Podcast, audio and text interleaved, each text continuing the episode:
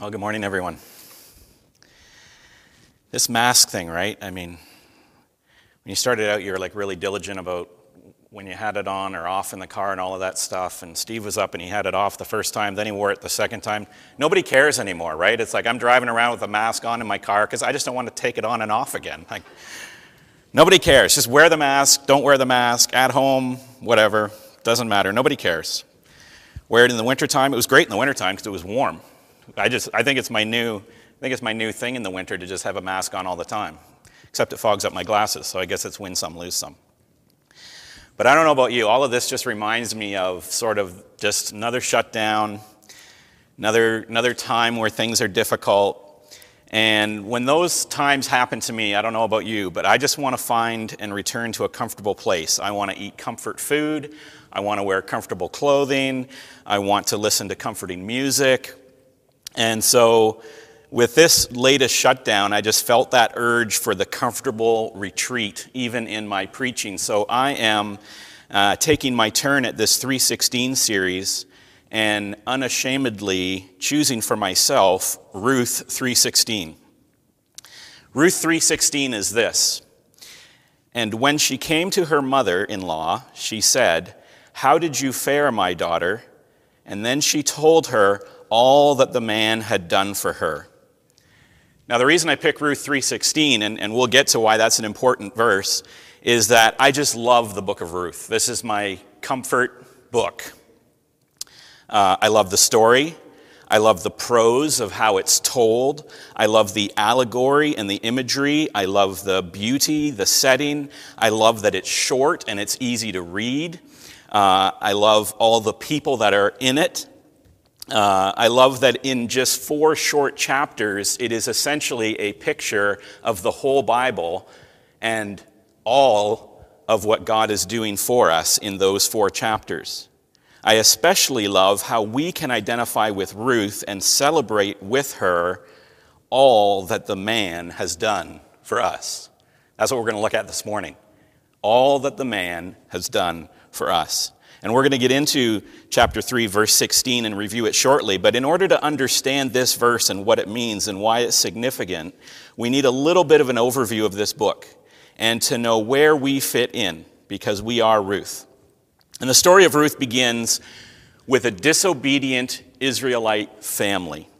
They left the promised land of God and they left the promised land and went into the land of Moab, a nation that were enemies of Israel, and that God had said Israel should have nothing to do with Moabites. But this family leaves Israel, takes their sons with them, and marries the sons off to Moabite women.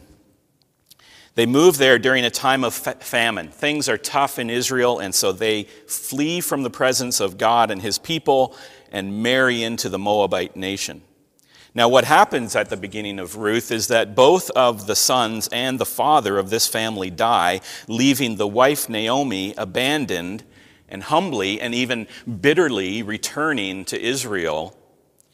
And one of her daughter in laws comes with her. And as she returns to Bethlehem, of all things, she brings with her this Moabite daughter in law who is alien who is foreign, who is a stranger to the people of God and the nation of Israel. She's a widow. She has no legal standing in the land of Judah or among these people. And remember, we are Ruth. We begin our story as foreigners to God and to his kingdom. We are the aliens. We have no legal standing in God's kingdom. We have no property. We have no right to citizenship. We exist at the mercy of a generous king who has made temporary provision for strangers among his own people, just like Ruth. But this Moabite, Ruth, she wants to know the God of Naomi.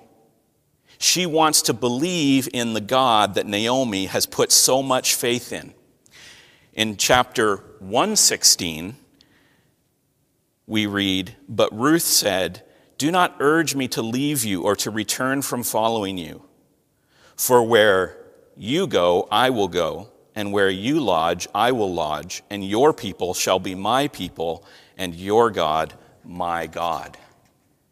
And so Ruth returns with Naomi to enter into the land of God's people, where she lives by the mercy of God's laws, gleaning in the fields. Gleaning is, a, is an old agricultural term. It means picking up the wheat that is left over at the edges of the harvest, or picking up what is dropped or left behind by those that are harvesting. She lives on those gleanings, and that gleaning was a law of God. And she lives by the mercy of a man of God whose name is Boaz. We actually have a little tiny Boaz in our church family right now. It's a really cool name. It's a really important name, as you're going to find out. But Boaz clearly did not run away from God during the hard times away. Okay? Boaz stayed in Bethlehem. Boaz continued to work and provide for his family and his workers during the famine. And Boaz follows the law of God, which allows for the gleaning of his field for the provision of the poor and the stranger like Ruth. Leviticus 19, 9 to 10 is where you would go to find this law described. God tells his people that when you reap your harvest, you don't reap it to the very edge of your field. You leave the edges for the poor, for the marginalized, for foreigners. And for sojourners, he calls them, because I am your God. And so Boaz is a faithful man of God who follows the law, and he has women in his field, foreigners who are gleaning, and Ruth lives by the mercy of that law and that faithful man. Boaz, chapter 216, we read the instruction of Boaz. He says, Also pull out from some of the bundles for her and leave it for her to glean and do not rebuke her. Boaz even notices Ruth in the fields and he says, I know you've already harvested this stuff, but actually pull some of it out of the bundles that you've harvested and leave it behind so that she can pick it up. This is the guy Boaz uh, that we encounter here. And a little bit more background, and then we'll get to 316. Boaz just happens to be a close relative of Ruth a relative that, again, by the law of God and his mercy, who has the legal right, in fact, has the obligation to marry her as a widow in his own family, and by marrying her, redeem her situation, to bring her into full status as part of the family again, and give her her portion of his inheritance, and her children the right to family inheritance. So we are Ruth. And the man that Ruth speaks to her mother about is Boaz. And we have the background now to understand our need and God's action as pictured so perfectly in the book of Ruth. We have the foundation laid to unpack what has the man done for us? Because Boaz, as we will soon see in this story, is Jesus. We are Ruth. Boaz is Jesus. Ruth 3:16. And when she came to her mother in law, she said, How did you fare, my daughter? And then she told her all that the man had done for her. So, what had the man done? What happened between 216 and 316 that Ruth is explaining to her mother in law? What are all the things that Boaz has done for Ruth that she is so excited to tell Naomi about? Well, it all starts with a plan that Naomi came up with. Naomi comes up with this idea at the start of chapter 3. She realizes that this relative, Boaz, has taken notice of Ruth gleaning in the field, that he has even set aside some wheat for her to glean. And so Naomi says to Ruth, uh, Go take a shower, put on some perfume, dress really nice, and then go and lay at the foot of Boaz's bed and wake him up tonight. But not until after a good day's work and after he has had a big meal and drank some wine. That's literally her plan. You can go to 3, uh, chapter 3, verses 1 to 5, and read this plan. I'm not making this up, okay? Now, remember that the Bible, especially the Old Testament, is often descriptive, but not always prescriptive. What I mean by that is the Bible describes things that are taking place, it isn't always telling you this is what you should do. Okay, so young women out there, this is not a description for how you go and find a man to marry. I am not suggesting the Bible instructs you to go lay at night at the foot of a man's bed and uncover his feet after he's had a big meal and some wine. So the Bible describes Naomi's plan. It's not necessarily prescribing this plan, just to be clear. But it does raise some interesting questions, doesn't it? Why do it this way? Why not just ask Boaz over for dinner or drop some hints about his being a kinsman at lunch in the fields? Why not do this in the daylight when everyone is awake and coherent? It is a very strange plan, but it is a plan that is carried out for good reason, as we will soon see. We see in the following verses of chapter 3 Ruth's action and Boaz's response. In Ruth 3 7 to 9, she undergoes this plan it says, And when Boaz had eaten and drunk, and his heart was merry, he went to lie down at the end of the heap of grain. And then she came softly and uncovered his feet and lay down. And at midnight, the man was startled and turned over, and behold, a woman lay at his feet. And he said, Who are you? Reasonable. And she answered, I am Ruth, your servant. Spread your wings over your servant, for you are a redeemer. So, first of all, we see in verse 7 the setting of this unusual plan. He went and laid down at the end of the heap of grain. Boaz has worked all day long. He's eaten a good supper. He's drank some wine.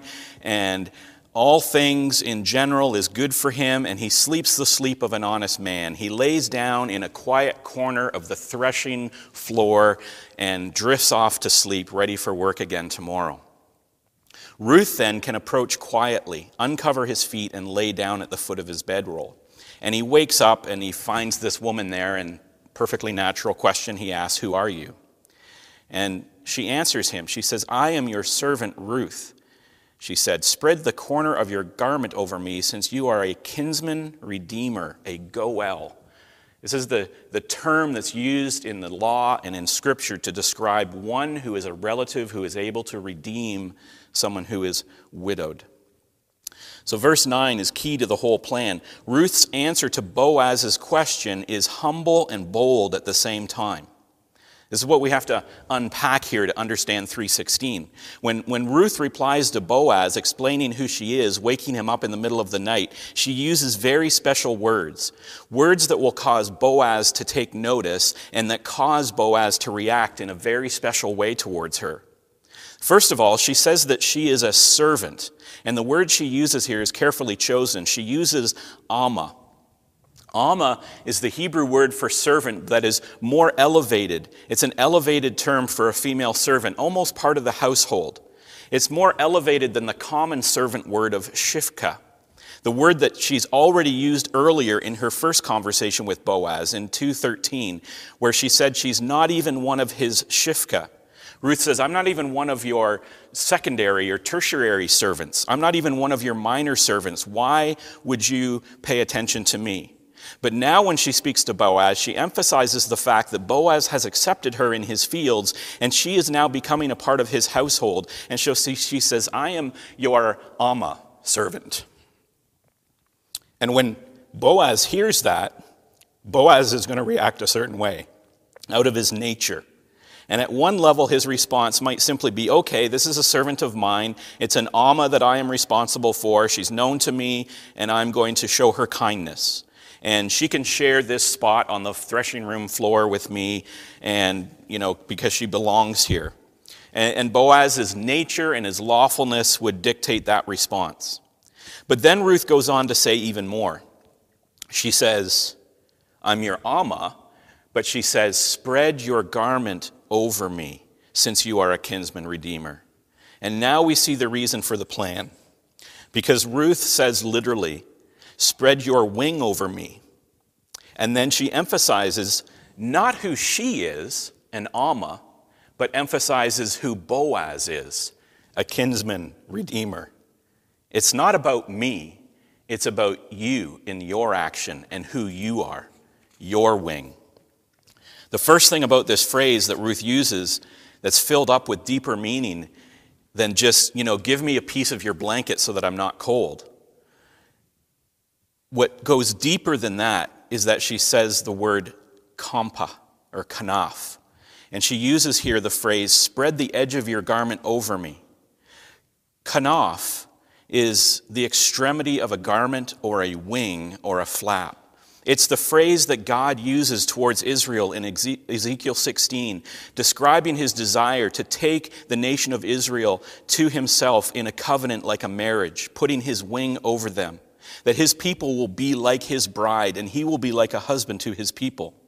It's very similar as well to the words that Jesus uses in Matthew 23 37 when he expresses his desire to take the people of Jerusalem under his wing like a mother hen. But it's also important because Ruth is repeating back to Boaz the same words that he used with her again at their very first meeting. Wing or kanaf is the same word. It's almost the exact same phrase that Boaz used of Ruth in chapter 2, verse 12. He says, The Lord repay your work, and a full reward be given to you by the Lord God of Israel, under whose wings you have come for refuge.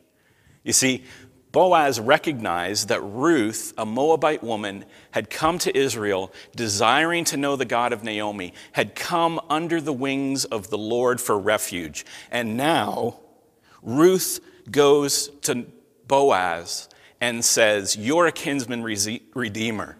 Put me under your wing. That's what I'm looking for. I'm your servant. You've called me your servant. I need to be under your redeeming wing.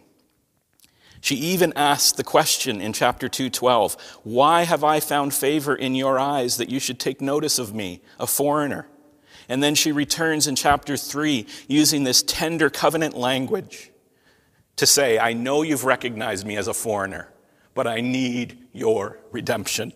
I need to be under your wing."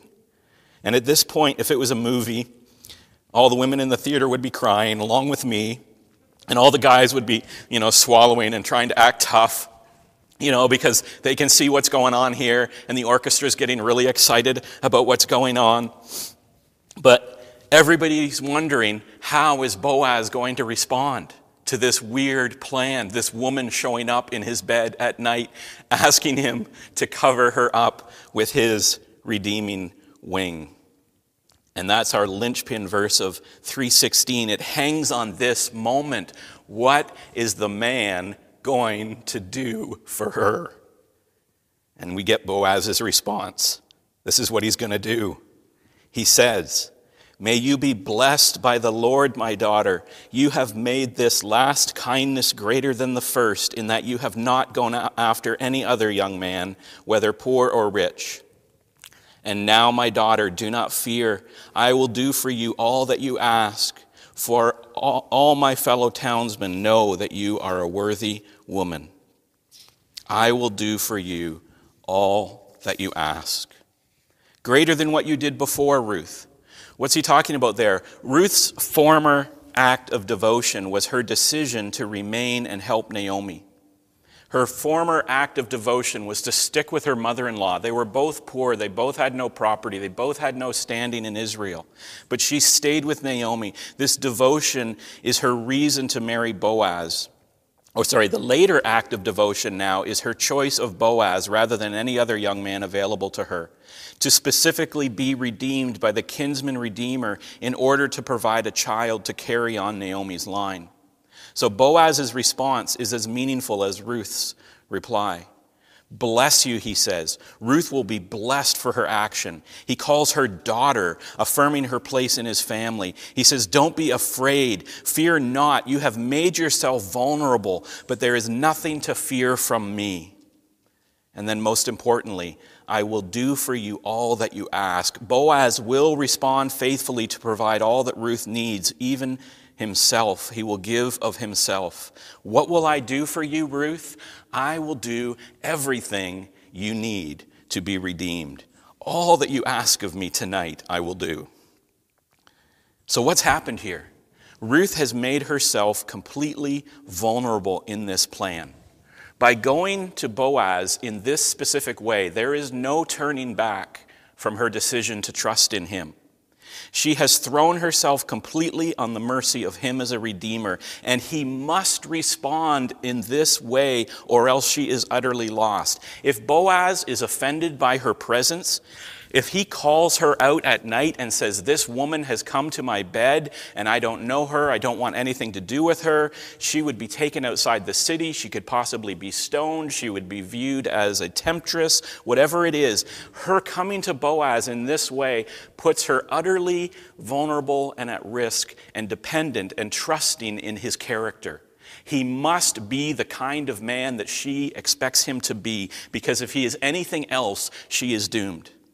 Any other plan where she hedges her bets of dropping hints at lunchtime in the field or, you know, holding him at arm's length and finding out whether he might be able to redeem her, all of those things is not fully trusting in his character. She's not throwing herself utterly on the mercy and the trust of Boaz's character that way. But by doing it this way, by coming to him at night, laying at his feet, and putting her hope in him as a redeemer, she must have him respond the way he does, or she is lost. And remember, we are Ruth. We must trust in the man. We must make ourselves vulnerable and completely throw our lives upon the hope of Jesus. Because if Jesus rejects us, we have nothing. We're utterly lost. But how does the man respond? What does he do? He answers her and says, I will do all that you ask. This is the lesson we learn about God and ourselves, bound up in this brief but amazing interaction. God has shown kindness towards us. He has made his character known to us. He has seen us gleaning at the edges of our knowledge of him. He's seen our tentative hope that he could be our Savior. And he's even invited us to be a part of his household, to serve him as his servants. And like Ruth, we must recognize his kindness and his love shown towards us. And then we must respond to that love in a way that is completely vulnerable. It would not do for Ruth to just, as I said, have a casual conversation with Boaz while they're eating sandwiches. Ruth has to throw herself on the mercy of Boaz. She has to have a complete and final hope in his response. And that's what God is waiting for from us as well. Do you trust me utterly that I will save you, that I will respond as I have promised in my own law? Don't hedge your bets with God, trying to keep him safe distance or keep a safe escape route back to the world if you don't like his answer. We have to come to this place of acknowledging that without Him, we are utterly lost, the way Ruth approached Boaz. And when we do that, we realize at this point in the story that Boaz is Jesus. If we humble ourselves, if we trust in him, he will do all that we ask to redeem us, to rescue us, to make his, us his family, that we never are alien to his kingdom again. The book of Ruth is not just an Old Testament story to fill up an obscure portion of Jesus' genealogy or his family tree. The story of Ruth is the story of the whole Bible. It is the story of God and the man, Jesus Christ, and all that he has done for us. It's the story of us as aliens who are seeking refuge in God's creation and in God's kingdom, and how we are utterly dependent upon his mercy. It is the story of the whole Bible that God is faithful to his promise, and he is a redeemer, and he will not say no if we come to him. This story is the gospel that God provided foreigners and aliens and enemies like us a redeemer, and that redeemer is Jesus. If you put your complete trust in Jesus without any other options, God is faithful to redeem you and to reward you and to save you. God will not deny his own nature. He's mighty and faithful to save those that call on him. So then you wonder did this crazy plan work? Right? Ruth can't wait to go home and tell her mother-in-law that it worked. Ruth 3:16. And when she came to her mother-in-law, she said, "How did you fare, my daughter?" And she told her all that the man had done for her. So how did it go? Naomi asked. Did, did we assess the faithfulness of Boaz correctly? Were we correct about his character? Was it wise of us to put ourselves at his mercy and risk so much for his refuge and his redemption. It was a great risk to put our faith there. Was it worth it? What happened? And it totally was. Naomi, or sorry, Ruth explains all that he had done for her. Their faith was not misplaced, and the risky covenant approach that was, that was the right approach to take. God is a covenant God who will always honor his promise. And in verse 18, the mother in law goes on Naomi said, Wait, my daughter, until you find out what happens, for the man will not rest until the matter is settled today. Naomi says, Boaz is not going to rest. Boaz is not going to let anything get in the way of what he has to do to redeem you. And we find out if you keep going, I'm not going to get into it, but you read the rest of chapter 3 and into chapter 4, and Boaz does settle it. He goes to the city gates. He speaks to the elders. He takes responsibility for Ruth. He takes on all of the legal measures that he must do to finalize the deal and seal it. He pays the price to be her redeemer. And as you read that, again, you just see echoes and echoes and echoes of Christ as he is willing to invite us into the inheritance of his family, how we will become his family, how he makes sure all the legal things are done to make sure that it is signed and sealed, to make sure that we are his people. And so Ruth will have a husband, and she will have a family, and she will have a future. This is what Jesus has done for us. It's the same joy that awaits everyone as a child of God reinstatement, full entitlement, a new relationship established on the unshakable nature of God's character.